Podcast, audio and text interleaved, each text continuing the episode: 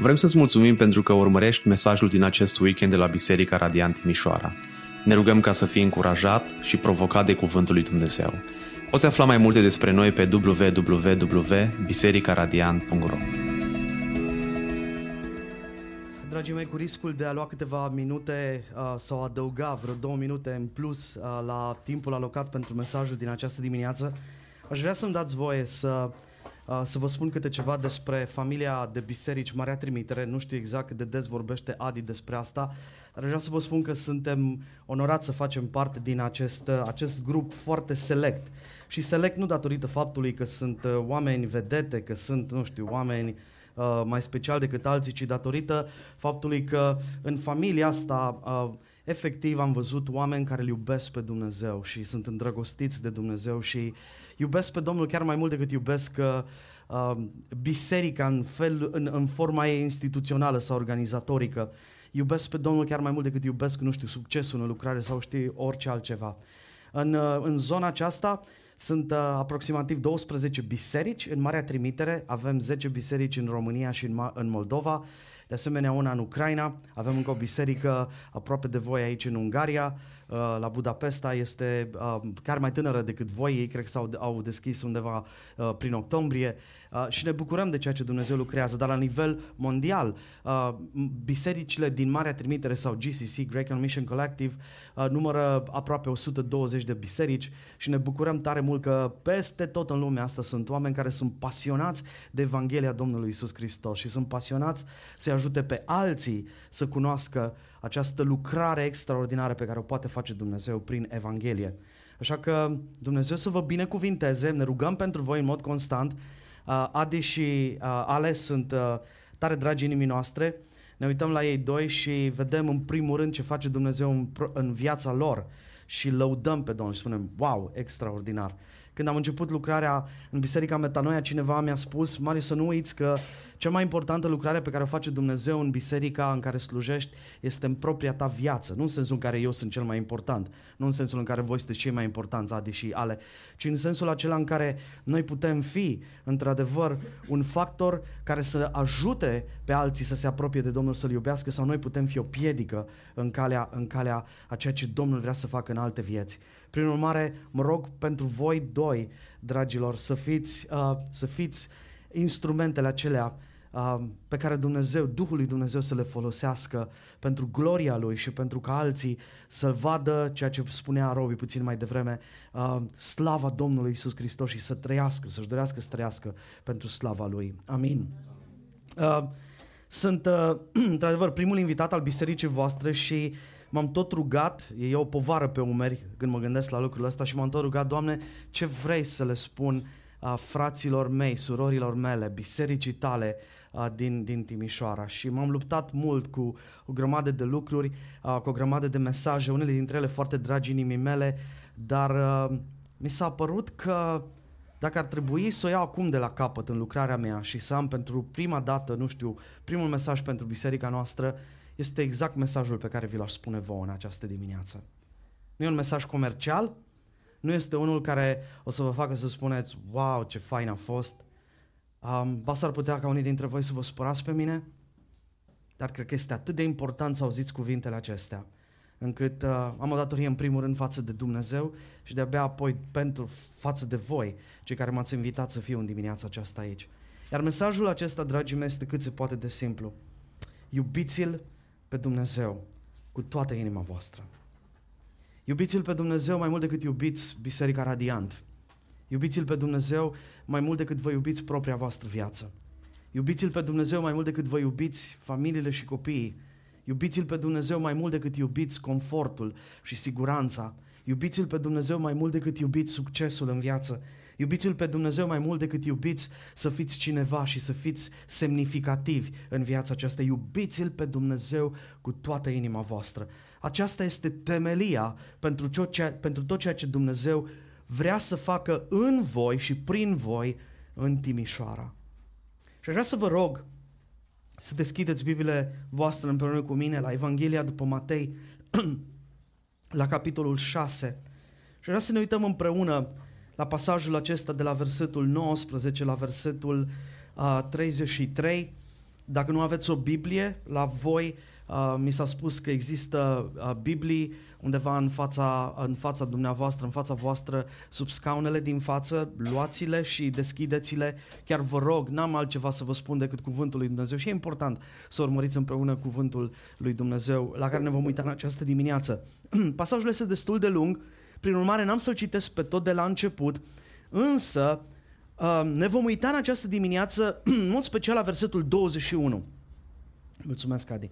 Versetul 21. Și uitați-vă, vă rog, ce spune Domnul Iisus Hristos în acest verset 21 din Matei, capitolul 6. Pentru că unde este comoara voastră, acolo va fi și inima voastră.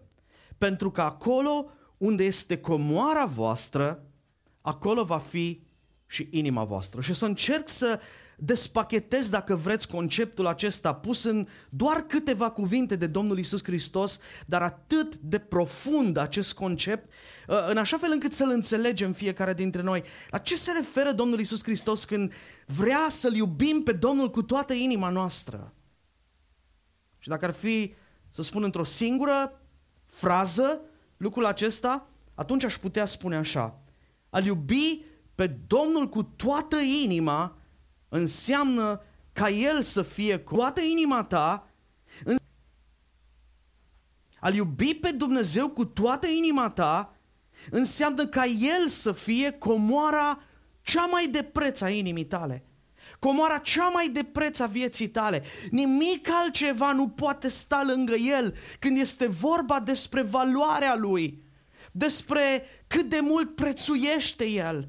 Inima ta, când îl iubește pe Domnul, va descoperi că în comparație cu El toate celelalte lucruri sunt gunoaie, sunt lucruri care nu pot fi nici măcar amintite în aceeași discuție, dacă vreți, cu valoarea Domnului nostru, a Stăpânului nostru. Dar minte să încercăm să le împăcăm pe toate împreună și să căutăm și pe Domnul, dar și lucrurile acestea pe care noi considerăm că lumea le prețuiește și uneori prețul ăsta se vede în felul în care căutăm fiecare dintre noi. De altfel, vreau să vă spun, dragii mei, că atunci când Domnul Iisus Hristos folosește cuvântul acesta, comoară, din limba greacă, cuvântul pe care de fapt îl folosește El din limba greacă, așa cum spuneam puțin mai devreme, este tezauros, de unde noi, bineînțeles, avem cuvântul tezaur. Tezaur înseamnă acel loc, dacă vreți, unde depunem valorile, lucrurile prețioase ale vieții noastre. Și în vremea de atunci, aceste lucruri valoroase, aceste lucruri prețioase erau depozitate, erau ținute în cufere. Și de multe ori, toate aceste lucruri erau luate și puse în pământ, îngropate. Vă aduceți aminte că Domnul Iisus Hristos are câteva pilde în care subliniază adevărul acesta de valoarea aceea, comoara aceea de mare preț care era undeva îngropată într-o proprietate de asta. Așa păstrau oamenii în vreme de atunci comorile lor, așa păstrau ei tezaurul sau ceea ce considera ei tezaurul vieții lor. Când e vorba despre noi ca persoane, locul în care ținem tezaurul acesta, locul în care ținem noi lucrurile valoroase, prețioase, este de fapt inima noastră. Inima este locul în care păstrăm ceea ce prețuim noi cel mai mult. Sunt lucrurile acelea care aprind imaginația noastră. Adică atunci când visezi cu ochii deschiși, te gândești la lucrul acela și îți acaparează mintea și îți stârnește imaginația. E ca și când l-ai vedea acolo lângă tine. Și aproape dacă întinde mâna, l-ai vedea, pentru că îl cauți, îl dorești, e prețios pentru tine. De asemenea, lucrurile acelea pe care le prețuim cel mai mult și pe care le ținem în inimă sunt lucrurile acelea care devin scop pentru viața noastră. Ele sunt un fel de țintă pentru fiecare dintre noi, astfel că ne dedicăm în totalitate atingerii țintei aceleia, atingerii, împlinirii scopului aceluia. Sunt lucrurile acelea în care ne credem și în care ne punem speranța până la urmă. Asta este ceea ce numește Biblia ca fiind inima noastră, locul în care păstrăm ce prețuim cel mai mult. Și ceea ce face Domnul în această dimineață este să ne spună că orice se încadrează în această descriere pe care am amintit-o puțin mai devreme, este de fapt comoara cea mai de preț a inimii tale. O să intru în detalii un pic mai încolo și o să enumer câteva din lucrurile acestea care pot cu adevărat să fie categorisite ca fiind lucruri pe care noi le considerăm comoară sau pe care le iubim cu toată inima noastră. În final însă aș vrea să vă reamintesc faptul că atunci când ceva este cu adevărat prețios pentru inima noastră, lucrul acela ne va afecta emoțiile, ne va afecta mintea și, în definitiv, va pune în mișcare voința noastră. Cu alte cuvinte, atunci când vorbim despre iubește-L pe Domnul cu toată inima ta, vorbim despre chiar motorul vieții tale, ce pune în mișcare întreaga viață a ta. Și în această dimineață mă rog din toată inima mea ca Duhul lui Dumnezeu să treacă pe la inimile fiecăruia dintre noi. Cred că Duhul lui Dumnezeu chiar acum trece printre rânduri pe aici și se oprește la fiecare inimă în parte.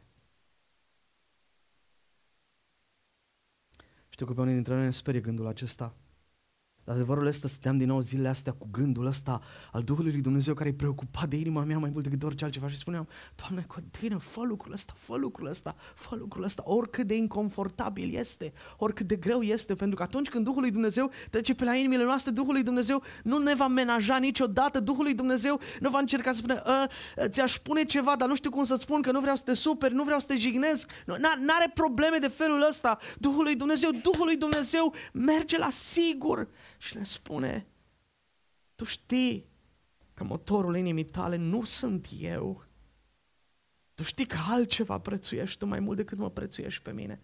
Și, dragii mei, dacă asta este ceea ce veți auzi în dimineața aceasta, credeți-mă, vă rog să vedeți dragostea lui Dumnezeu din spatele acestor cuvinte. Vă rog să vedeți această dorință a lui Dumnezeu să nu vă irosiți viața, să nu vă irosiți zilele și timpul, pentru că sunt prețioase. Duhul lui Dumnezeu vrea să spună: oprește-te dacă descoperi că inima ta bate pentru altceva, că ceea ce pune în mișcare viața ta sunt alte lucruri decât eu. Atunci oprește-te și în dimineața asta fă schimbarea asta. De fapt, lasă-mă pe mine să fac această schimbare, pentru că asta face, de fapt, Duhul lui Dumnezeu.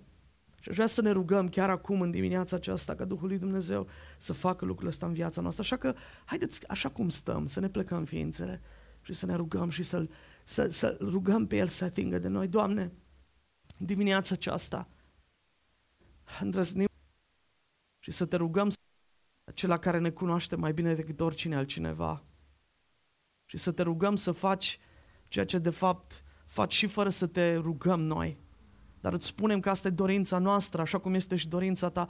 Te rugăm să treci pe la fiecare inimă în parte în această dimineață și să te uiți la noi, Domnul nostru, cu dragostea ta, aceea care pur și simplu, în loc să ne strivească atunci când ne spune adevărul, ne ridică, ne vindecă, ne restaurează, ne dă o nouă perspectivă. Te rog să treci cu dragostea ta pe la noi și să arăți fiecăruia dintre noi adevărul despre ce iubim noi în această dimineață. Și dacă nu te iubim pe tine cu toată inima, te rog să nu ne lași să plecăm de aici mințindu-ne singuri, pentru că nu ne va folosi niciun fel. Așa că te rog, lucrează tu, nu lăsa pe nimeni să te împiedice, nici măcar eu însumi.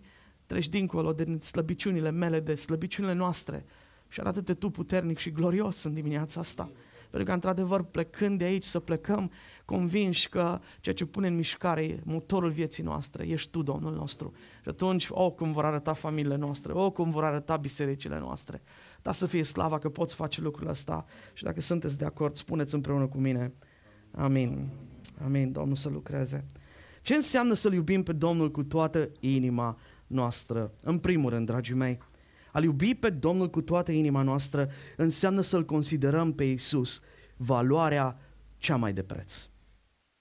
Când Domnul Iisus Hristos începe oarecum pasajul acesta, și apropo de asta trebuie să vă reamintesc faptul că paragraful întreg face parte din ceea ce cunoaștem noi ca fiind predica de pe munte. Este predica inaugurală, dacă vreți, a Domnului Iisus Hristos. Este predica cea mai tare din istoria creștinismului. Nu cred că a fost rostită vreo predică mai importantă, mai puternică, așa cum a fost predica Domnului Iisus Hristos. Și ceea ce citim noi în această dimineață face parte din această predică. Și vă rog să observați cum începe Domnul Iisus Hristos paragraful acesta. Începe cu un avertisment, cu un nu. Uitați-vă, vă rog, în versetul 19. Nu vă strângeți comori pe pământ, unde le mănâncă molile și rugina, și unde le sapă și le fură hoții. Observați avertismentul pe care îl oferă Domnul Iisus Hristos?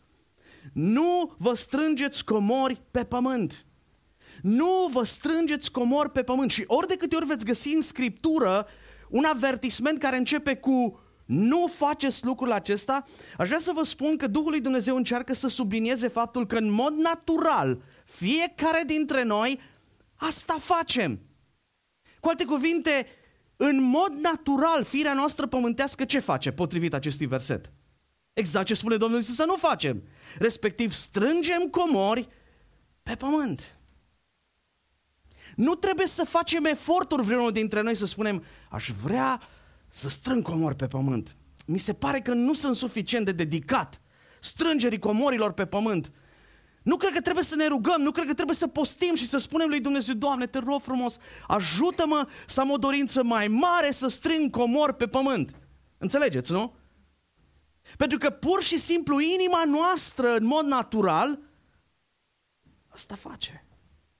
Asta își dorește. Și de aceea Domnul Iisus Hristos începe mesajul ăsta extrem de important prin acest avertisment. Nu vă strângeți comori pe pământ. Erau comori pe care oamenii le considerau valoroase în vremea de atunci. Și atunci când vorbim despre valorile vremii de atunci, gândiți-vă un picuț la, de exemplu, haine. Știți că oamenii în vremea de atunci nu aveau nu știu câte șifoniere cu tot felul de haine și se gândeau dimineața cu ce să asortez haina asta. Nu, vă aduceți aminte că în mod obișnuit oamenii aveau o haină. Dacă aveai deja mai mult decât o haină, erai considerat, wow! Atât de bogat erai dacă aveai două haine, încât Domnul Iisus Hristos spune, dacă ai două haine, dă una celui care nu are. Pentru că dacă nu aveai o haină în vremea de atunci, erai înseamnă sărac, sărac, sărac. Înțelegeți? Deci hainele erau considerate valori. Aurul, argintul erau considerate valori. Bijuteriile din aur și de argint erau considerate valori. Pietrele prețioase. Terminăm cu astea, trecem la altă categorie. Vinul era considerat o valoare în vremea de atunci. Uleiurile care aveau rolul acela de parfum, pentru că uleiurile în general erau parfumate. Acum nu cred că avem acasă, nu știu ce valori în uleiuri, dar avem destul de mulți bani investit în tot felul de alte chestii care seamănă cu uleiurile parfumate și care au același efect până la urmă, da? Ne fac să mirosim bine și e bine, într-un spațiu de asemenea închis, e bine că folosim astfel de produse, slavă lui Dumnezeu pentru ele. Dar de asemenea, oamenii considerau valori în vremea de atunci titlurile de proprietate, moștenirile și de obicei, pentru că oamenii aceștia pur și simplu nu puteau să depună lucrurile astea în bancă, pentru că nu existau depozite, luau lucrurile acestea și le puneau, cum spuneam, în cufere și le îngropau de foarte multe ori și le luau de acolo. Acum ascultați-mă cu atenție. Tot ceea ce consideră lumea aceasta valoroasă poate fi furat, poate fi distrus de rugină sau de moli. Și atunci orice lucru pe care tu îl consideri prețios și poate fi furat, se poate distruge, își poate pierde valoarea, este de fapt o valoare în termenii lumii acesteia. Iar Domnul Iisus Hristos spune, nu vă strângeți astfel de comori, nu vă strângeți astfel de valori, nu adunați în inima voastră ceea ce nu are valoare în lumina veșniciei. Înseamnă de fapt non-valori. Sunt lucruri care în lumina veșniciei înseamnă de fapt non-valori. Sunt lipsite de valoare. Și atunci ce să facem? Uitați-vă ce spune Domnul Iisus Hristos. Nu vă strângeți comori pe pământ unde le mănâncă molile și rugina și unde le sapă și le fură hoții, ci Iar acest ci e foarte, foarte important pentru că prezintă un contrast, da? Între versetul 19 și 20. Ci mai degrabă, adică e de preferat, strângeți-vă comori în cer, unde molile nu pot acționa, rugina nu poate acționa, hoții nici nu există, dar minte să sape și să le fure. Nu se poate să strângi într-un fel lucruri care țin de cer și lucrurile acestea să se piardă. Fiți atenți ce spune Domnul Iisus Hristos, e extraordinar de bun Domnul nostru, ne iubește atât de mult încât Domnul nostru ne spune, oameni buni, nu vă pierdeți timpul investind în lucruri care sunt de fapt non-valori. Pentru că toate lucrurile acestea, într-o zi, vor trece. Toate lucrurile acestea, într-o zi, vor trece. Toate lucrurile acestea, într-o zi, își vor pierde cu adevărat valoarea. Investiți în ceea ce rămâne pentru totdeauna, în ceea ce rămâne pur și simplu pentru veșnicie. Pentru că ceea ce strângem în cer, comorile pe care le strângem pentru cer, sunt comorile acelea reale și autentice. Și așa să vă gândiți un picuț, voi cei care îl cunoașteți pe Domnul Iisus Hristos, înainte de a veni Domnul Iisus în viața voastră, înainte de a veni Domnul Iisus în viața noastră, fiecare dintre noi consideram lucrurile acestei lumi ca fiind valoroase. Și aș vrea să nu vă gândiți doar la, nu știu, aur, pietre scumpe, pietre prețioase, diamante și mai știu eu ce alte chestii. Aș vrea să vă gândiți și la alte lucruri pe care oamenii le prețuiesc în ziua de astăzi. Ce ziceți de relații? Relațiile sunt extrem de importante în ziua de astăzi. Acesta este motivul pentru care unii dintre noi, în dorința de a scăpa de singurătate, trec ani și ne căsătorim, facem tot felul de compromisuri, doar să ne căsătorim, să alungăm, să scăpăm de sentimentul ăsta de singurătate. Neștiind că, de fapt, e mai bine să fii singur decât să fii cu cineva care te va face și mizerabil și tot singur, pentru că nu te va izbăvi din singurătatea ta. Dar ne luptăm cu singurătatea și spunem, au rămas necăsătoriți, au rămas necăsătorite și trec ani și ce se întâmplă? Și atunci avem tot felul de visuri și din ce mai tăiem din ele, până la urmă, lasă că nu e nicio problemă. Pentru că relațiile sunt importante pentru oamenii din lume. Banii sunt o valoare importantă. Confortul este o valoare importantă pentru noi. Distracția este o valoare importantă și știți de ce e importantă valoarea asta, distracția? Pentru că așa cum veți vedea un pic mai târziu, unul din dușmanii noștri acum de căpătâi, sau cel puțin așa percepem noi în momentul acesta, e plictiseala. Ne plictisim. Nu știu dacă ți-au zis chestia asta la copii. Stați de vorbă un pic copiii și m-am plictisit. După jumătate de ceas, m-am plictisit. Cu alte cuvinte, altceva? O nouă jucărie? Altceva de făcut? Facem același lucru jumătate de ceas? Nu putem, vreau altceva. Și atunci distracția e importantă pentru că, exact cum se numește, ne distrage atenția. Doamne ferește să fim prea mult focalizați pe un singur lucru. De asemenea, când oamenii vorbesc despre valori, vorbesc despre semnificație. Vrem cu adevărat să fim cineva. Sau, cum spunea cineva, nu vreau să fac umbră degeaba pământului.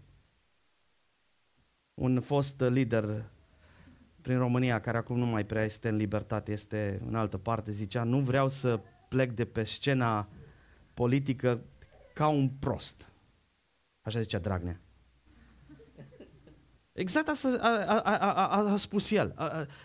Nu vreau să plec din viața asta, de pe scenă, fără să fi făcut ceva, să se spună ceva despre mine, Domnule. Și în adâncul inimii noastre, fiecare dintre noi avem lucrurile astea. Dar acum fiți atenți ce spune Domnul Iisus în versetul 31 și 32. Nu vă îngrijorați, dar zicând ce vom mânca sau ce vom bea sau cu ce ne vom îmbrăca, fiindcă aceste lucruri neamurile le caută. Când Domnul Iisus Hristos rostește cuvântul acesta, neamurile, el de fapt se referă la oamenii aceia care sunt departe de Dumnezeu, care trăiesc fără Dumnezeu. E normal, spune Domnul Iisus, pentru oamenii aceștia care n-au nicio treabă cu Dumnezeu să caute valorile acestea, să considere lucrurile acestea ca fiind prețioase. Când vine Domnul Iisus în viața noastră, scara de valori se schimbă. Și dintr-o dată lucrurile acelea pe care le consideram valoroase, dintr-o dată ne dăm seama că nu mai sunt chiar atât de importante. nu mai sunt chiar atât de importante, pentru că Dumnezeu devine valoarea cea mai importantă pentru sufletul nostru și începem să vedem viața prin ochii Lui, începem să ne adunăm în inimă lucruri pe care le prețuiește Dumnezeu. Și ce prețuiește Dumnezeu? Uitați-vă, rog, împreună cu mine, versetul 33. Căutați mai întâi, nu știu dacă e voie la Radiant să subliniați în Biblie, dar asta e una dintre expresiile care merită subliniate în Biblia voastră. Adică nu e vorba de doar căutați împărăția lui Dumnezeu. Cred că mulți dintre noi am fi confortabil cu acest verset dacă ar suna în felul ăsta. Căutați împărăția lui Dumnezeu și neprihănirea lui. Ați avea o problemă cu versetul ăsta? Știți unde am eu o problemă? Cu acest mai întâi. Ăsta îmi dă toate socotelele peste cap. Pentru că în momentul în care Domnul Iisus Hristos spune căutați mai întâi, dintr-o dată El dă prioritate, acordă prioritate lucrurilor pe care Dumnezeu le prețuiește. Și fiți atenți ce prețuiește Dumnezeu. Împărăția Lui și neprihănirea Lui. Și atunci când vorbim despre împărăția și neprihănirea Lui, ne dăm seama că acestea sunt valori care rămân în lumina veșniciei, pentru totdeauna valori. Dumnezeu întotdeauna va considera împărăția Lui ca o valoare imensă. Valoare care nu-și va pierde niciodată valoarea. Prin urmare, fiecare dintre noi trebuie să înțelegem că atunci când Domnul ne spune iubește-mă cu toată inima ta, Domnul de fapt vrea să-L considerăm pe El valoarea noastră cea mai de preț. Nu înseamnă, dragii mei, că familia nu este importantă. Doamne ferește, sper că n-ați înțeles că am spus asta. Nu înseamnă că aceia care ne sunt copii sunt lipsiți de valoare. Doamne ferește! Nu înseamnă că, confortul nu e important. Nu înseamnă că banii sunt lipsiți de valoare. Știți toți că nu putem trăi fără ei. Da? Nu înseamnă că, siguranța de care avem nevoie sau semnificație, să facem ceva care chiar să conteze în viața asta, nu e o valoare. Toată problema este, acestea nu sunt cele mai de preț valori. Înțelegeți? Care e diferența? Ele sunt prețioase, dar nu sunt cele mai de preț lucruri pe care le putem avea în viață. Dacă ele sunt puse acolo unde trebuie, în locul lor, ele pot fi binecuvântare pentru noi. Dacă ele sunt în locul în care ar trebui să stea doar Iisus Hristos, ele devin blestem pentru noi, în loc să fie binecuvântare, în loc să fie lucruri pentru care să fim mulțumitori lui Dumnezeu.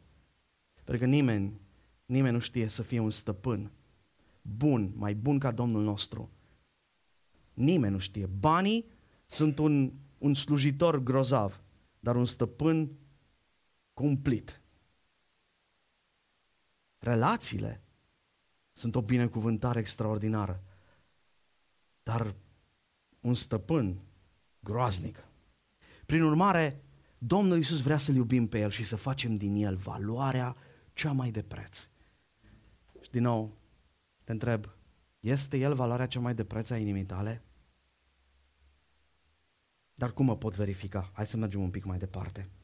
Versetul 24 spune Domnul Iisus Hristos astfel: nimeni nu poate sluji la doi stăpâni, căci sau va urî pe unul și va iubi pe celălalt, sau va ține la unul și va nesocoti pe celălalt. Nu puteți sluji lui Dumnezeu și lui Mamona. Observați, vă rog, că Domnul Iisus Hristos ne spune cât se poate de clar faptul că ceea ce este în inima noastră, mai devreme sau mai târziu, va deveni stăpânul meu. El vorbește în termenii aceștia de relație de stăpân-rob sau stăpân-servitor. Și nimeni nu poate sluji la doi stăpâni. Ce înseamnă să-L iubim pe Domnul cu toată inima noastră? Îl considerăm pe Iisus valoarea cea mai de preț. De asemenea, ne dedicăm exclusiv căutării lui Iisus. Cu alte cuvinte, când Domnul Iisus Hristos este stăpânul meu, atunci El este stăpân peste timpul meu, este stăpân peste banii mei, este stăpân peste relațiile mele, este stăpân peste planurile mele, este stăpân peste biserica în care slujesc eu, este stăpân peste absolut toate lucrurile. Și vreau să vedeți cât de clar este Domnul Iisus Hristos. Uitați-vă din nou împreună cu mine versetul 24. Nimeni. Și am verificat din limba greacă. Nimeni din limba greacă înseamnă, ghiciți, nimeni. Adică nu există nicio excepție. Nimeni. Nici voi, măcar la Timișoara. Oricât ați fi voi de tineri și de capabili, wow, sunt încântat să văd cât de multă tinerețe este aici și cât de mult potențial există în camera asta. Slavă Domnului pentru fiecare dintre voi. Dar, dragii mei, cât sunteți voi de frumoși, cât sunteți voi de tineri, cât sunteți voi de super pentru Domnul, credeți-mă, nici măcar voi nu puteți sluji la doi stăpâni. Nimeni nu poate sluji la doi stăpâni. E clar, Iisus? Și mă bucur că este atât de clar, pentru că nu știu de ce, dar în inima noastră avem impresia că noi suntem mai grozavi decât alte generații. Spunem, nu știu cum au fost alte generații, dar noi acum avem tot ce ne trebuie ca să împăcăm și capra și varsa, să încercăm să împăcăm pe toți stăpânii ăștia, sau cel puțin doi dintre ei. Nu, dragii mei, Domnul Iisus Hristos ne spune foarte clar că fiecare stăpân, indiferent de numele lui, își dorește un singur lucru, și anume exclusivitate. Exclusivitate. Vrea să fie de unul singur acolo. Vă veți vedea că sunt unii stăpâni care nu se exprimă care în termenii aceștia. Și veți putea identifica destul de ușor tocmai după faptul că nu vă vor cere exclusivitate. Dar un stăpân serios, unul care chiar vrea să te ia în grijă și unul care chiar vrea să se ocupe de viața ta, îți va cere întotdeauna exclusivitate. Și Domnul Iisus Hristos este un astfel de stăpân, slăvit să fie numele Lui. Și ascultați, vă rog, ce spune El în încheierea versetului 24. Nu puteți sluji lui Dumnezeu și lui Mamona. Cine-i Mamona ăsta? Mamona era idolul bogăției. Și Domnul Iisus Hristos spune foarte clar, când în inima ta domnește dorința după bogăție, dorința de a avea bani, dorința de a face avere, nu îl mai poți sluji pe Domnul. Nu mai poți sluji pe Domnul. Pentru că, dragii mei, noi credem cu toată inima noastră că putem să-L slujim pe Domnul, dar în același timp să urmărim și să căutăm și acest idol al bogăției și al averii și al tuturor lucrurilor despre care vorbeam puțin mai devreme. Dar Domnul Iisus Hristos vrea exclusivitate. Cât stăpâni ai tu în momentul ăsta? Dă-mi voie să te întreb. Nu știu ce stăpân ai, dar știu un lucru cât se poate de clar. Ai doar un stăpân. Asta îți pot spune. Există doar un stăpân în viața ta. Și în dimineața aceasta îl rog pe Duhul lui Dumnezeu să-ți arate cine este stăpân în inima ta, cine este stăpân peste viața ta. Pentru că lucrul ăsta este foarte, foarte important. Și atunci, când ajungem să-L iubim pe Domnul Iisus Hristos, vom vedea că să lucrăm, pe care merită să-L căutăm fiecare dintre noi. Pentru că termenii aceștia de a sluji la doi stăpâni sugerează tocmai ideea aceasta de a căuta, de a urmări, să mulțumești un singur stăpân. E simplu, nu? Dacă ești slujitor, atunci scopul tău este să îl mulțumești pe stăpânul tău. Stăpânul tău se uită la tine și se spune, wow, extraordinar. Și să te recompenseze pentru felul serios în care cauți tu să-i fii plăcut lui. Când noi suntem sub stăpânirea lui Iisus Hristos, vom fi în mod constant motivați să căutăm să-i fim plăcuți lui. Va arde în noi dorința aceasta să-L facem pe Iisus să fie mulțumit, să-L facem pe Iisus să fie satisfăcut de felul în care trăim noi, de felul în care slujim noi, pentru că atunci, cu adevărat, El ne va recompensa pe fiecare dintre noi. Frumusețea Evangheliei este că El deja ne-a recompensat de la bun început, slăvit să fie numele Lui. E ca și când, nu știu, ești student și te duci la facultate și profesorul intră în clasă și îți spune așa, ai grijă, fă tot ce poți, trage tare, muncește, nu lipsi la cursuri, învață în sesiune, ia note bune și vei ajunge departe, vei avea nota cea mai bună. Asta este o abordare. Sau vine un alt profesor în clasă și îți spune cât se poate de simplu, știi ceva? Vreau să spun că de la bun început ai deja 10, ai trecut examenul. Din punctul meu de vedere deja ai trecut examenul. Acum hai să ne bucurăm de timpul ăsta împreună. Și hai să învățăm împreună. Eu sunt aici la dispoziția ta. Ori de câte ori ai nevoie de mine, cheamă-mă. Sunt aici să te ajut. Nu te voi lăsa singur niciun moment. Nu te gândi la examen. Aici nu e vorba despre notă, nu e vorba despre examen. E vorba despre a ne bucura unul de celălalt în timpul acesta. Așa face Iisus cu noi, înțelegeți? Iisus e un stăpân remarcabil, fenomenal. El îmi spune, Marius, lasă viața veșnică, mă ocup eu de chestia asta. O ai deja, am murit pentru ea, am îndepărtat păcatul tău, am plătit eu. O plată pe care tu n-ai putea să o plătești niciodată, dacă ai trăit 20.000 de vieți. Nu o să poți plăti niciodată plata pentru păcat. Am plătit eu pentru tine. Acum hai să ne bucurăm unul de altul, sunt aici lângă tine, hai să trăim viața împreună. Și când face Iisus lucrul acesta, cum pot eu să resping o asemenea ocazie și să spun, Doamne, știi ceva, cred că pot găsi stăpâni mai buni decât tine? Pentru că toți ceilalți stăpâni știți ce vor face, exact lucrul pe care îl face primul profesor din exemplul pe care vi l-am dat, și anume, dacă mă slujești, dacă îmi dai toată inima ta, toată viața ta, îți voi da, te voi recompensa. Și te vei mulțumi, vei avea și bani, vei avea și importanță, vei fi oarecum și cineva care, vorbeam ieri, ne-am întâlnit cu niște prieteni noștri de aici din Timișoara, ea este brăileancă, s-au căsătorit, sunt aici în Brăila, îi așteptăm cu drag să se întoarcă acasă în Brăila și îi întrebam de ce vor să vină la Brăila și au spus că au fost acum câteva luni acasă la Brăila și au încercat să-și găsească un loc unde să lucreze, amândoi sunt în domeniul stomatologic, lucrează în domeniul ăsta și când au întrebat pe medicii stomatologi din Brăila dacă există locuri disponibile pe care le-ar putea închiria, știți ce au spus medicii din Brăila? Au spus, dar voi sunteți sănătoși la cap? Și au zis, de ce ne întrebați? Cum să veniți la Brăila? Voi sunteți nebuni? Toată lumea vrea să fugă de aici. Și voi veniți și de la Timișoara. Și dintr-o dată oamenii ăștia au zis, da, noi vrem să ne mutăm la Brăila, pentru că am descoperit că nu vrem să fim robii banilor. Nu vrem să fim robii altor lucruri care sunt acolo disponibile pentru noi.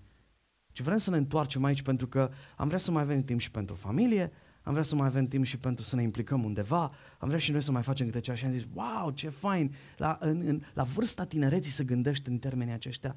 Dragii mei, când Domnul Iisus spune să-L iubim cu toată inima noastră, El ne cere să ne dedicăm exclusiv căutării Lui. De ce? Pentru că pur și simplu asta este esența iubirii. Iubirea este exclusivistă, prin definiție. Iubirea nu te împarte cu nimeni altcineva, nici măcar 1%, nici măcar, nu știu, din când în când. Iubirea te vrea în totalitate pentru sine. Iar Domnul nu ne-ar iubi, dragii mei, cu toată ființa Lui și într-un mod real, dacă nu ne-ar cere să-L iubim doar pe El, doar pe El. Pentru că doar atunci când ne iubim pe El și doar pe El, cu toată inima noastră, ne vom putea bucura cu adevărat de ceea ce oferă El, viața aceea din belșug, pe care o dă Domnul Iisus Hristos fiecăruia dintre noi. Bun, dar ce să fac cu toate celelalte lucruri care îmi trebuie? Că îmi trebuie și lucrurile alea. Înseamnă că dacă le vreau, de fapt nu-L mai pot sluji pe Domnul? Nu mai mi este El stăpân? Nu, dragii mei, uitați-vă din nou împreună cu mine ce spune Domnul Iisus Hristos în versetul 32. Hai să citesc de la versetul 31 încă o dată. Nu vă îngrijorați, dar zicând ce vom mânca sau ce vom bea sau cu ce ne vom îmbrăca, fiindcă toate aceste lucruri neamurile le caută. Și acum fiți atenți. Tatăl vostru cel ceresc știe că aveți trebuință de ele. Wow, ce cuvinte extraordinare! Dumnezeu nu-i doar Dumnezeul ăsta care îmi cere. Dumnezeu mi-e tată și un tată bun. Nu-i nimeni ca El, slăvit să fie numele Lui. Tatăl nostru cel ceresc știe că avem trebuință de ele. Prin urmare, o să știe El că îmi trebuie bani? Da, știe chiar mai bine decât știi tu. Știe El că am nevoie de o familie? Fi liniștit, El știe. Știe că am nevoie să am copii? Da, El știe lucrul ăsta. El știe că am nevoie de confort, că am nevoie de siguranță, toate celelalte lucruri. Și El spune, caută-mă întâi pe mine. Caută-mă întâi pe mine. Lasă-mă pe mine să-ți fiu stăpân și vei vedea că eu mă voi ocupa de toate aceste lucruri. Aș vrea să fiu cât se poate deschis în dimineața aceasta, n-are rost să ne ascundem. Iubește distracțiile noi, iubește banii, iubește distracțiile, iubește confortul. Dacă n-ar fi așa, spuneți-mi mie, de ce s-au distrus atât de multe vieți și familii datorită plecării unor oameni să muncească în afară? Câți dintre ei s-au dus acolo pentru că vreau să se apropie mai mult de Dumnezeu? Sau să-L poată sluji mai bine pe Dumnezeu. Câți oameni nu s-au dus să muncească acolo ca să adune mai mulți bani, să-și asigure un confort mai bun, o siguranță mai serioasă decât aveau înainte de a se duce acolo. Avem și noi tragediile noastre în propria noastră biserică. Soții care s-au dus să muncească acolo și nu s-au mai întors. Familii care au divorțat. Copii care au rămas singuri și care trăiesc fie la un bunic, fie la o rudă, fie la unul dintre părinți. E crunt ceea ce se întâmplă, dragii mei, și asta pentru că pur și simplu banii au devenit stăpân și valoare pentru noi și căutăm banii și confortul și distracțiile și toate celelalte lucruri. Sau, hai să ne gândim, de ce nu vin oamenii duminica la închinare atunci când ar trebui să vină? Pentru că n-au timp. De ce nu vin la grupurile mici? Pentru că n-au timp. De ce nu se implică în slujire? Pentru că n-avem timp. Aud deodată pe oameni de la mine din biserică, dacă aș avea și eu timp mai mult. Dragul meu, ai exact atât de mult timp cât îți trebuie. Dumnezeu ți l-a dat la dispoziție. Am un prieten al meu care îmi spunea, mi-ar plăcu ca Dumnezeu să facă măcar din când în când câte o zi de 30 de ore, ca să-mi ajungă și mie timpul. Problema este că dacă Dumnezeu ar fi făcut zile de 50 de ore, vă spun, toate 50 le-am fi folosit pentru a căuta să mulțumim pe stăpânul nostru. Prin urmare, ce bine că a făcut Dumnezeu să fie doar 24 de ore, ca să ne putem focaliza pe ceea ce trebuie cu adevărat. Așa că, dragul meu, dă-mi voie să te întreb în această dimineață, ce cauți tu? Ce caută inima ta? Pentru că a-L iubi pe Domnul cu toată inima înseamnă să cauți pe El mai mult decât orice altceva și să te dedici exclusiv căutării Lui. Și vreau să mergem mai departe. De asemenea, a-L iubi pe Domnul Iisus Hristos cu toată inima ta înseamnă să te încrezi total în Iisus, să te încrezi total în Iisus. Uitați-vă din nou în aceste cuvinte pe care le spune Domnul Iisus Hristos, căutați mai întâi împărăția lui Dumnezeu și neprihănirea lui și toate aceste lucruri vi se vor da pe deasupra, versetul 33. Și acum întrebarea este, Doamne, dar de unde știu eu că asta chiar funcționează? Ce garanții îmi dai că dacă eu să caut cu toată inima mea ceea ce te interesează pe tine, împărăția ta și neprihănirea ta, cu adevărat îmi vei da toate lucrurile de care am eu nevoie? Dăm ceva înscris acolo, nu știu, dăm-mi o garanție. Nu e vorba despre garanție, nu e vorba despre înscris, e vorba despre încredere. Încredere când știi cine anume îți spune cuvintele acestea, când știi că acela care îți spune caută-mă pe mine înainte de orice altceva, pentru că eu mi-am dat viața pentru tine, te iubesc atât de mult încât înainte de a face tu vreo faptă bună, înainte de a mă căuta tu pe mine, eu te-am ales, te-am vrut pentru mine, te-am răscumpărat, sunt al tău, tu ești al meu. Cum să n-ai încredere în El? Cum să n-ai încredere în El?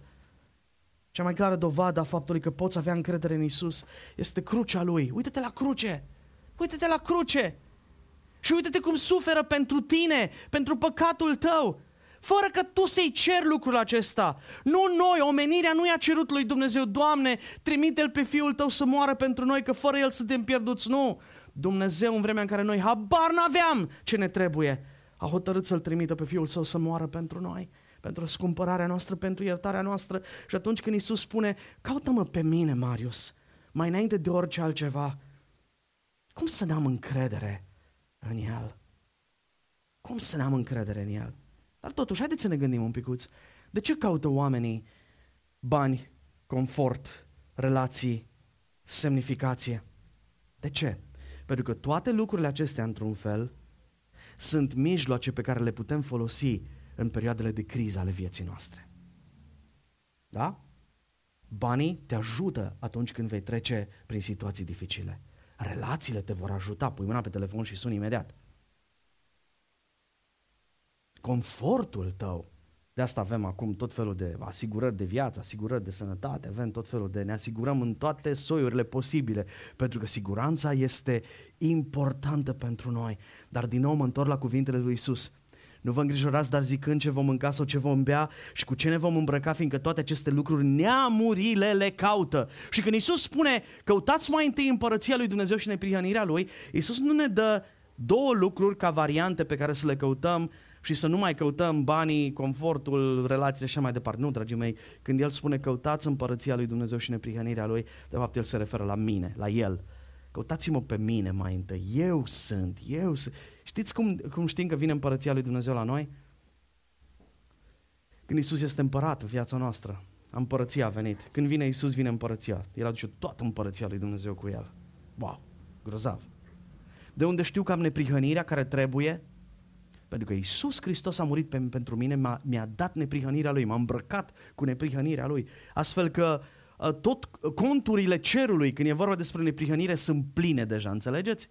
Sunt pline deja și nu umplute de noi, nu de noi, ci de Iisus Hristos, Fiul lui Dumnezeu, despre care Tatăl spunea, acesta este Fiul meu prea iubit în care îmi găsesc toată plăcerea. Prin urmare, eu pot avea încredere în El, să-L caut cu toată inima mea. Și adevărul este din nou, atunci când vorbim despre crize, putem să definim criza în două moduri. În modul lumii sau în modul în care definește Scriptura criza.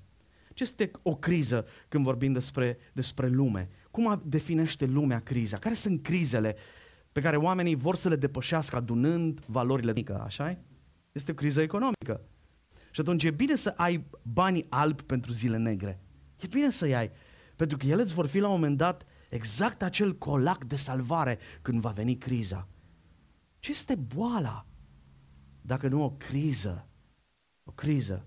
Trecem printr-o perioadă de criză ca familie, pentru că trecem printr-o anumită situație de boală și ai nevoie de relație, ai nevoie de bani, ai nevoie de o grămadă de lucruri care să te ajute să scapi din această criză. Plictiseala, cum vă spuneam eu, e o criză de fapt. Și atunci ai nevoie de tot felul de gadgeturi, tot felul de jucării, tot felul de chestii ca să-ți umpli mintea. Ce fain a fost timpul, by the way, ce fain a fost timpul cu băieții de ieri, nu ăla în care am vorbit eu, ci după ce am vorbit eu. A fost un timp foarte fain, o să vă spun despre ce este vorba. Chiar m-am relaxat și m-am bucurat cu voi. S-a alungat plictiseala, efectiv, din viața mea. Nu că ar fi plictiseala pe acolo, dar ce fain m-am bucurat cu voi. A fost foarte, foarte fain să ne și distrăm împreună. Dar vedeți, facem lucrurile acestea nu pentru că de acolo ne luăm semnificația. Și n-am fi zis, cum am ratat ziua asta că n-am găsit cum să ne distrăm. Ce a fost o chestie suplimentară la ceea ce ne dă deja Domnul. Nu că am avea nevoie de supliment, El ne dă deja absolut totul. Și când ni le dă, ne bucurăm de fiecare lucru și zicem, wow, ce fain, mulțumim, Doamne. Dacă nu le-ar fi dat, nu ne era dator să ni le dea, dar ni le dă și atunci îi spune, mulțumim că ni le dai, ești atât de bun, n-ar trebui să ne dai nimic, că nu merităm nimic oricum. Dar când le primești, știi că ți-au fost date de cineva care a spus, caută-mă pe mine și toate celelalte lucruri ți se vor da pe deasupra. E normal ca oamenii din lume să-și pună nădejdea în lucrurile acestea când trec prin crize. Dar ce ne facem? Că cei ce spun că sunt copiii lui Dumnezeu își pun nădejdea în lucrurile acestea și își pun încrederea în El. Adică dacă banii mei îmi oferă mai multă siguranță decât Hristos, îmi pare rău să-l spun, Hristosul ăla al meu pe care îl cânt eu și căruia mă închin nu valorează 2 bani. Mai bine lăsați-l. Părăsiți-l pe Iisus ăsta. Dacă nu e în stare să vă ofere mai multă siguranță decât banii. Dacă Iisus acesta nu este atât de spectaculos încât să încânte inima voastră și să o entuziasmeze când vă uitați la El și îl vedeți cât e de minunat, aruncați-l, dați-l la gunoi. Nu merită un astfel de Iisus să fie stăpânul vostru.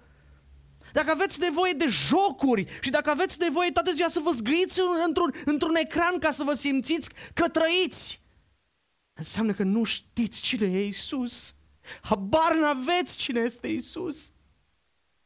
Pentru că dacă ați ști cine este El, cât de mult v-ați bucura că vă acordă harul să fiți măcar o clipă cu El.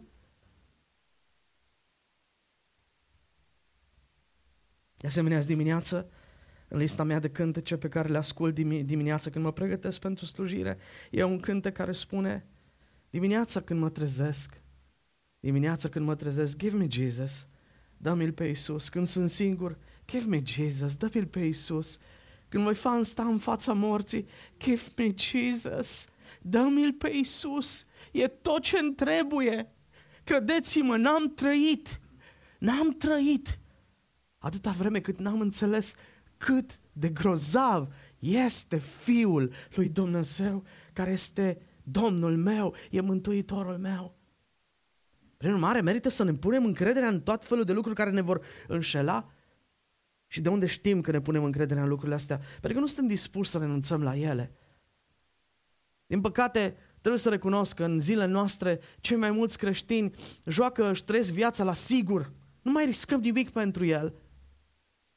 Săptămâna trecută ne-am întâlnit cu niște slujitori al lui Dumnezeu din câteva sate mai sărăcăcioase din jurul Brăilei și ne-au spus că au niște probleme financiare, dacă îi putem ajuta, și am întrebat, ok, am vrea să vă ajutăm, dar înainte hai să vedem cei din comunitățile pe care le slujiți voi, ei cum contribuie, ei participă cu ceva la viața financiară a bisericilor voastre? Și îi spuneau, nu frate, că sunt săraci. Cum adică sunt săraci? Dar ei mănâncă? Da, mănâncă. Și din ce își cumpără mâncare? Păi iau acolo ajutor social. Ok, aia sunt bani. Păi da, dacă dau lui Dumnezeu din aia, lor ce le mai rămâne? Păi asta este problema. Că voi tot timpul vă puneți încrederea în banii ăia, fără să-l credeți pe stăpânul ăsta extraordinar care a spus, caută-mă întâi pe mine și lasă-mă să-ți arăt ce pot să fac pentru tine. Și vei vedea cum îți voi purta de grijă. Și asta a făcut Dumnezeu cu noi. Mărturiile noastre ca familie sunt multe, n-avem vreme să vă povestim toate lucrurile astea.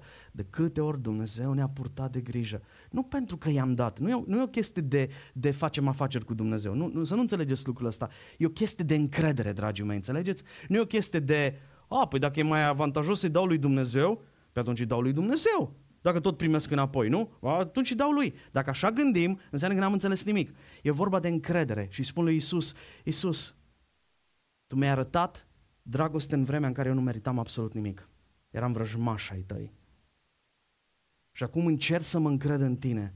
O, Domnul meu, da, ai toată încrederea mea. Nu știu cum va ieși chestia asta, dar eu am încredere în tine. Mă bazez pe tine. Mă bazez pe tine în toate deciziile mele. G.C. Ryle, un teolog, cred că avem citatul și pe ecran, spune așa: când un om nu riscă nimic de dragul lui Hristos, explicația tristă este că omul acela nu a cunoscut niciodată harul lui Dumnezeu. Pentru că ai cunoscut harul lui Dumnezeu care ți-a fost dat fără să fi făcut vreo investiție. Pentru că la Dumnezeu nu merge cu îmi dai, îți dau. Dumnezeu ne dă har, Dumnezeu ne dă întâi și apoi ne spune, acum poți ai încredere în mine. După ce ai văzut cine sunt eu pentru tine, ce am făcut pentru tine, înseamnă să-L ispitim pe Dumnezeu, înțelegeți? După ce Dumnezeu ne-a dat atât de mult har, noi să mai spunem, Doamne, dacă vrei să fac, n-am planificat să spun lucrul ăsta, dar n-am cum să nu-l amintesc. Săptămâna trecută am avut șansa extraordinară să particip la un moment, supranatural, în ultima perioadă din viața mea. Cineva m-a sunat, mi-a trimis un mesaj de fapt din Spania, nu l-am întâlnit niciodată pe omul ăsta, m-a rugat să mă duc la spital în Brăila la terapie intensivă să vorbesc cu fratele lui care este pe moarte. Și m-am dus să-l vizitez pe omul ăsta, l-am găsit la terapie intensivă și omul acesta era pregătit în momentul în care am ajuns eu deja să-și mărturisească păcatele, să-l primească pe Domnul Iisus în inima lui. Și acolo în rezerva m-am rugat cu el. Și după ce l-am ascultat, cum își mărturisea păcat după păcat și vedeam cum se eliberează, povară după povară a căzut. Am luat împreună cu el cina Domnului, pentru că era botezat, se botezase cu 17-18 ani în urmă. Nu-i grozav Dumnezeul ăsta care te urmărește 17-18 ani și te așteaptă la colț în momentul potrivit în care să te întorci la el? Wow! Și acolo în rezerva aia de spital, la terapie intensivă, l-am văzut pe omul ăsta care era aproape un schelet. A închis ochii și plângea și se ruga ca Dumnezeu să-l ierte pentru felul în care și-a trăit viața. Știi ce m-a impresionat? Că în rugăciunea lui nici măcar o singură dată n-a spus, Doamne, vindecă-mă de cancerul meu. Pentru că nu mai era important pentru el. Un singur lucru era important, Doamne, mă poți primi acum, așa cum sunt, după ce mi-am făcut praf viața? Și Dumnezeu l-a primit. Ieri la ora 17, Daniel a plecat la Domnul. După o săptămână în care a trăit pentru Dumnezeu, atât a apucat, o săptămână a trăit pentru Dumnezeu. Și Dumnezeul ăsta care ne dă atâta har, trebuie să ne mai dea nouă tot felul de dovezi că merită încrederea noastră? Sau de fapt e inima noastră, nespus de înșelătoare, desnădăjduit de rea, care mai vrea ceva de la Dumnezeu? Da, nu știu, tu îmi ceri să mă încred în tine, dar ce îmi dai? De ce garanție? Ți-a dat deja totul, iubitul meu, draga mea, ți-a dat deja totul, ți-a dat tot. Poți să ai încredere în el? A-L iubi pe Iisus cu toată inima ta înseamnă să-ți pui încrederea în El. Și ultimul lucru în această dimineață. Când îl iubești pe Iisus cu toată inima ta, speranța ta este ancorată în Iisus. Știu că în Biblie există un trio foarte important care apare în mod constant în Noul Testament. Credința, nădejdea sau speranța și dragostea. Din nefericire, în bisericile noastre vorbim foarte mult despre credință și dragoste, mai ales despre dragoste. Dragostea e cea mai importantă dintre toate. Dar e foarte importantă. N-am cum să spun altceva decât ce spune Scriptura, Doamne ferește. Credința? Oh, credința e foarte importantă. N-avem cum să ne apropiem de Dumnezeu fără credință. Dar vorbim atât de puțin despre speranță. Știți ceva? Odată ce trec anii și începi să îmbătrânești și începi să te maturizezi, începi să descoperi cât de prețioasă e speranța. Cât de importantă e speranța. Și de-abia atunci începi să înțelegi de ce spune Petru în 1 Petru, în capitolul 1, versetul 3, binecuvântat să fie Dumnezeu, Tatăl Domnului nostru Iisus Hristos, care ne-a născut din nou la o nădejde vie sau la o speranță vie. Dar de ce la o speranță vie? Pentru că toate celelalte speranțe pe care le aveam până să-L cunoaștem pe Domnul erau moarte. Nu ne puteau da viață.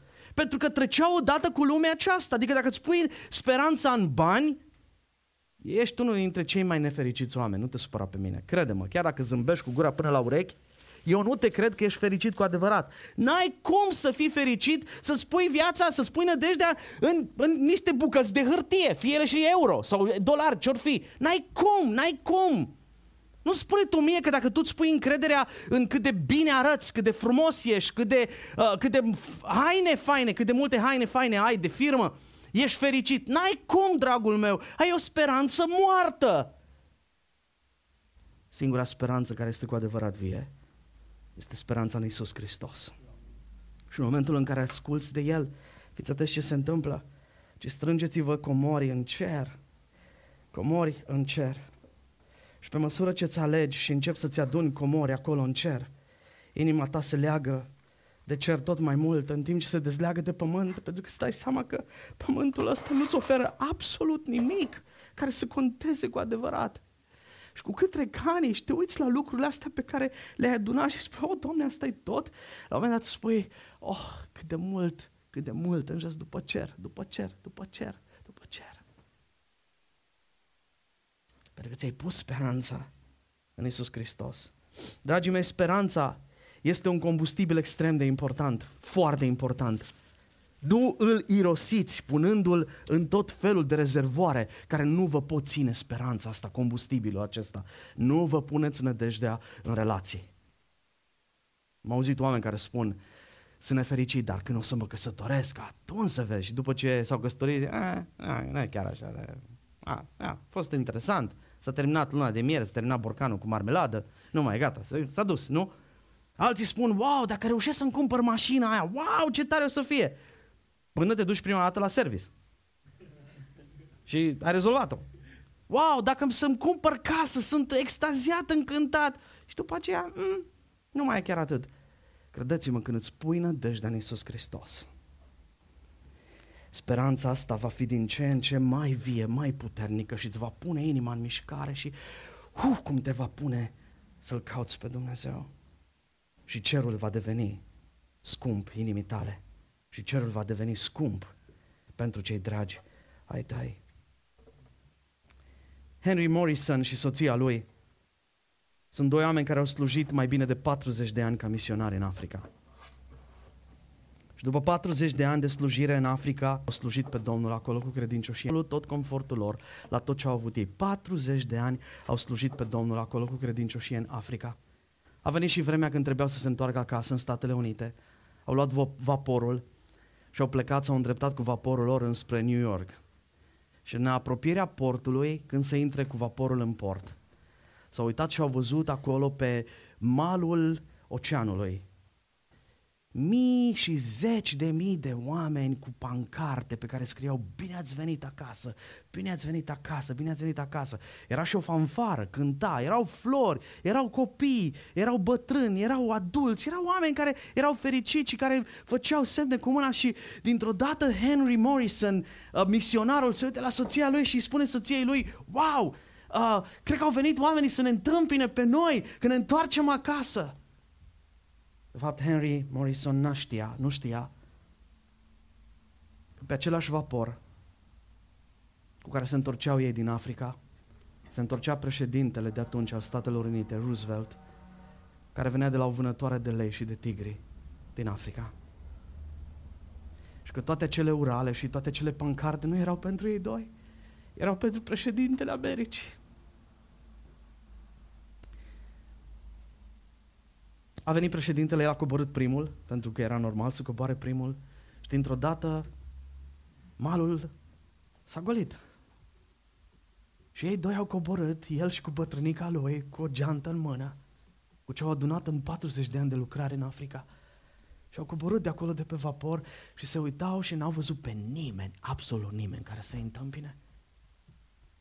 Și el s-a uitat la soția lui și a spus: dragă, pe noi nu ne așteaptă nimeni să ne spună bun venit acasă după 40 de ani de slujire? Iar soția lui l-a luat de mână, l-a strâns și s-a uitat și a zis: Henry, uite-te în ochii mei. Henry, noi n-am ajuns încă acasă. Vom ajunge acasă. Și când vom ajunge acasă, Stăpânul nostru pe care l-am slujit și în care ne-am pus nădejdea și pe care l-am iubit cu toată inima va fi acolo să ne întâmpine. Bine, rob bun și credincios, bine ai venit acasă. Oare tu vei auzi cuvintele acestea, dragul meu? Dimineața aceasta te rog, iubește-L pe Domnul cu toată inima ta. Și apoi vei vedea ce va face stăpânul acesta extraordinar pentru tine. Dumnezeu să vă binecuvinteze și Dumnezeu să vă întărească. Să-L iubiți pe El cu toată inima voastră. Amin.